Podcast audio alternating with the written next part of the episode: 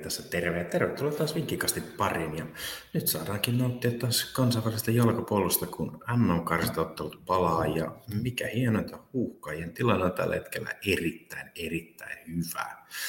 Ää, vaikka ollaan lohkossa kolmantena, pelejä on kuitenkin pelattu vasta neljä ja Suomella on, Suomi on tasapisteessä Ukrainan kanssa yhden ottelun vähemmän pelanneena sekä sitten on kaksi ottelua vähemmän pelanneena kuin Ranska mikä olisikaan ollut parempaa, että kun neljäottelun jälkeen Suomi on tilanteessa, jossa, jossa voittamalla loput ottelunsa Suomi on lohkovoittaja ja menee MM-kisoihin.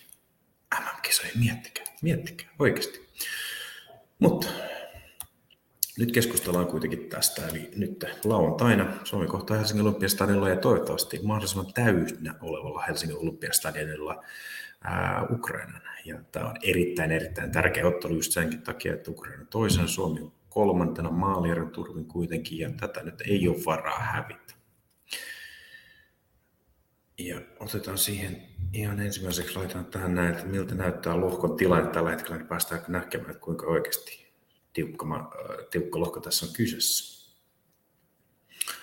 Eli siinä nähdään. Siinä on Ranska johtaa kolme voittoa, kolme tasapeliä 12 pisteellä. Ukraina on pelannut viisi tasapeliä. Viisi tasapeliä kaikkia vastaan paitsi ei ole vielä kohtanut kertaakaan Bosnia-Herzegovinaa ja se onkin heille erittäin tärkeä vastus tällä hetkellä. Suomi hävisi viimeksi Ranskalle 2-0, joka oli selkeä ansaittu tappio, mutta silti Suomella on viisi pistettä kiitos Kasakstan voiton ja Ranska ja Suomi ovatkin tähän mennessä ainoat joukkueet, jotka on voittaneet otteluita. Kasakstan on, on sitten pohjalla, mutta onneksi ottanut kolme tärkeää tasapeliä, erityisesti Ukraina ja Bosnia vastaan ja vienyt heiltä pisteitä ja, ja, ja Kasakstan kohdataan sitten ensi tiistain seuraavaksi. Siitä ottelusta olisi hieman pakko ottaa niitä pisteitä lisää. Voitto olisi vähän pakollinen. Jos Suomi sattuu näistä ottelusta ottamaan neljä pistettä, niin se on erittäin, erittäin hyvä näköinen tilanne, sillä sen jälkeen siellä on No, sanotaanko näin, että Suomi olisi vähän pakko ottaa kuusi pistettä, että tilanne näyttäisi vieläkin paremmalta, koska viimeiset ottelut on Ranska ja Bosnia vastaan. Ranska kohdataan kotona ja Bosnia vähän kohdataan vieressä, ja jos niistäkin saataisiin edes tasapeli Bosnialta, niin näyttäisi erittäin, erittäin hyvältä. Mutta tuossa nähtiin lohkotilanne. Siinä on eri, erittäin, erittäin tärkeä ottelu tässä, tässä tällä hetkellä.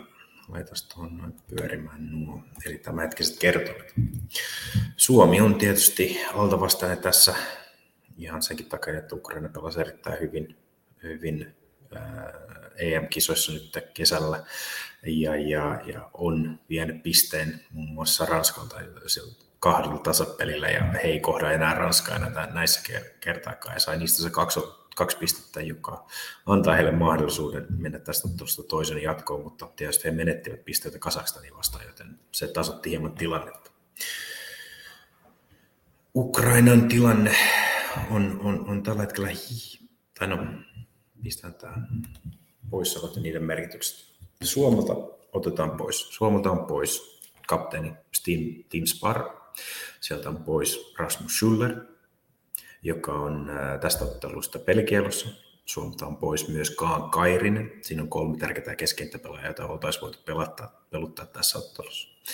Suomen muista vakiopelaajista sieltä on poissa O'Shaughnessy, eli se vasemman puolustajan, keskuspuolustajan paikalta, ja sitten vielä vasenpuolustaja Uronen on poissa. Siinä on aika monta tärkeää poissaoloa. Tähän lisäksi vielä otetaan vielä, siellä on Markus Fors on myös pois, ei matkustanut tähän ollenkaan, koska loukkaantui heti sen kuitenkin kolme maalia liikakapiottelussa, niin loukkaantui sen jälkeen. Hän ei ole matkustanut ollenkaan. Mutta siinä on monta tärkeää poissaoloa ja erityisesti tässä pitää ottaa huomioon, on, että Suomen laitapelaaminen ja Suomen keskustassa on tärkeitä pelaajia pois. Siellä pitää nyt löytää ne korvaavat pelaajat siihen keskelle. Kammaran kanssa siihen ehkä olisi paras, voitaisiin koittaa sitä Urho Nissilää siinä, joka voisi olla sopiva siihen, jos halutaan pelata vähän puolustavammin, joka on kuitenkin luova pelaaja, ei, ei ole ehkä niin yhtä hyökkävä kuin Onni Valakari olisi. Ja on, molemmat on näistä kuitenkin iskussa, molempia voitaisiin tietysti siihen kokeilla. Jos halutaan puolustavia vaihtoehtoja, niin, niin sieltä otettiin Zetesko Sofiasta Thomas Lam, joka on pelannut muun muassa konferenssiliikaa myöskin tällä kaudella, tai Eurooppa-liikaa myöskin tällä kaudella, niin niin siinä on yksi mahdollinen puolustavampi pelaaja. Ja jos katsotaan tätä, niin onhan se Suomelta aika heikko. Suomella muutenkaan ei ole näitä laitapuolustajia myöskään liikaa. Uronen on se selkeä vasemmanlainen puolustajapelaaja, joten, joten hän, hänet on tosi vaikea myös korvata tähän otteluun. Ähm, mutta varmasti Kanervakin löytää ne vaihtoehdot siihen. Eli luultavasti mennään puolustavalla taas siellä 2-3-5 systeemillä. Ää, sieltä nostettiin Juhani Ojalaa nostettiin, nostettiin ehkä tähän mahdollisesti just korvaamaan O'Shaunessia siihen vasemmalle laidalle. Ää, mut hieman huolestuttava tuo Suomen puolustuspelaaminen kuitenkin on.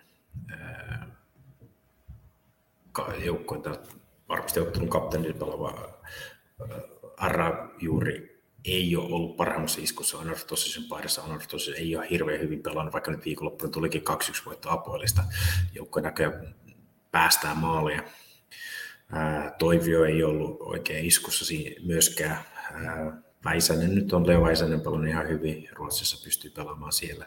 Juhani Ojala on näistä keskuspuolustoista, joka on yksi niistä iskussa olevista pelaajista. Matervellissa tullut jopa maalikin Skotlannin pääsarjassa vasemmalle puolelle on, ei ole oikein sellaista selkeää vasenta puolustajaa, joka sinne laittaa. Oikealla puolustajalla tietysti löytyy Alho ja nyt oli Grandlut kutsuttu myöskin takaisin joukkueeseen vähän ajan päästä. Hyökkäyksessä tietysti suomalainen Nor on, on, on Teemu Pukki, joka on tehnyt pari maalia valioliigassa, mutta Norwichin tällä, tämä hetken kunto on aika, aika synkkä. Et, et, et, en tiedä, onko voi luottaa siihen. Ää, sieltä löytyy kuitenkin Joel Pohjanpalo, joka ampui nyt ensimmäiset kaksi maalia Risesporille, mutta sekin joukko on siellä puolustus, on, on hänen huippuna. Että siinä on kaksi tärkeää kärkipelaajaa pelaa joukkoissa, jotka omissa sarjissa on täysin pohjanpahden viimeisenä. Ja, mutta tietysti maajoukko on aina maajoukko ja molemmat näistä pelaajista on pelannut erittäin edukseen huuhkajille. Jos haetaan maalintekijää, niin kuin EM-kisoissakin, niin Joel Pohjanpalo voisi olla yksi vaihtoehto tässä silloin, jos, jos Ukraina ottaa Teemu Pukkia paremmin kiinni. Tietysti jos tulee rankkarit Suomelle, niin silloin tietysti Pukki etuoikeutettu tekee maali. Ehkä, ehkä hieman liian synkästi puhuin tuosta Suomen joukkosta tällä hetkellä, se on niin paljon on noita poissaoloja, mutta mut, ei, ei se kyllä hirveän hyvin mene Ukrainallakaan tällä hetkellä.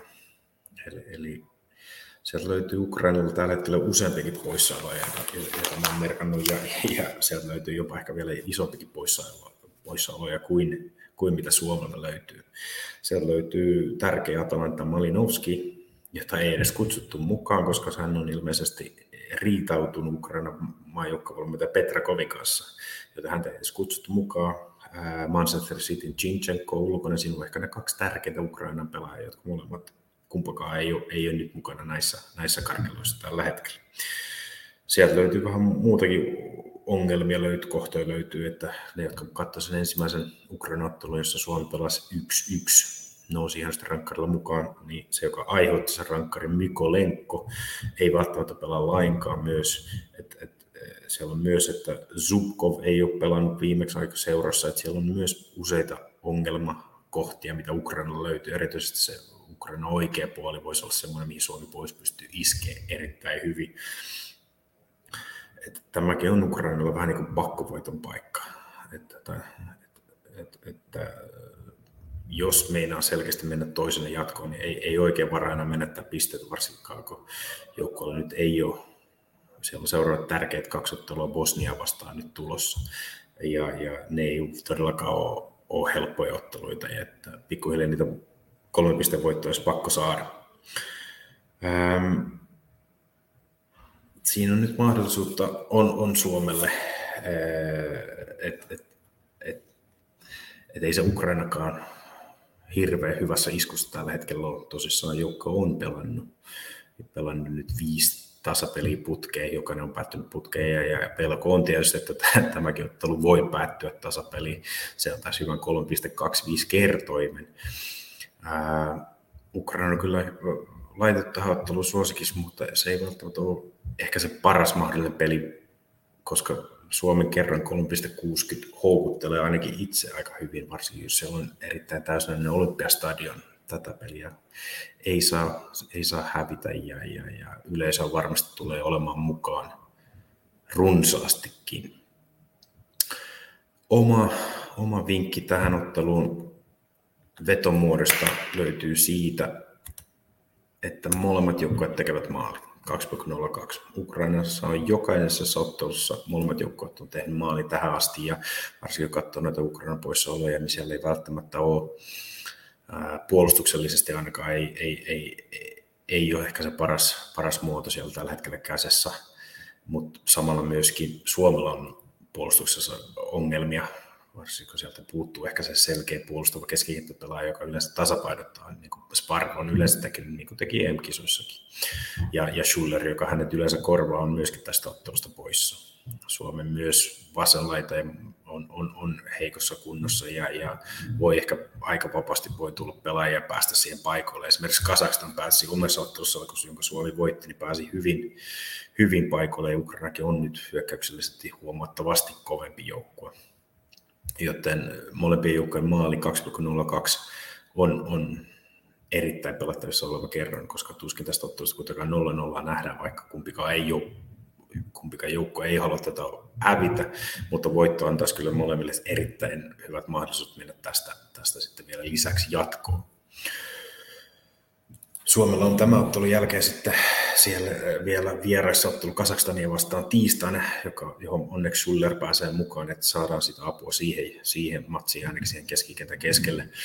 Mutta uskon kuitenkin, että Suomella on hyvät mahdollisuudet tästäkin, tästäkin ottelusta ottaa täydet pisteet myös, myös tiistai-ottelusta Kasakstania vastaan.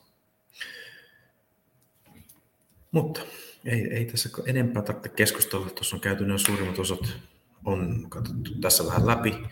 Ja että ei muuta kuin nautinnollista lauantain jalkapalloiltaa ja ne, jotka pääsee sinne, sinne stadionille, niin nauttikaa oikein kunnolla ja huutakaa. Oi Suomi on! Thank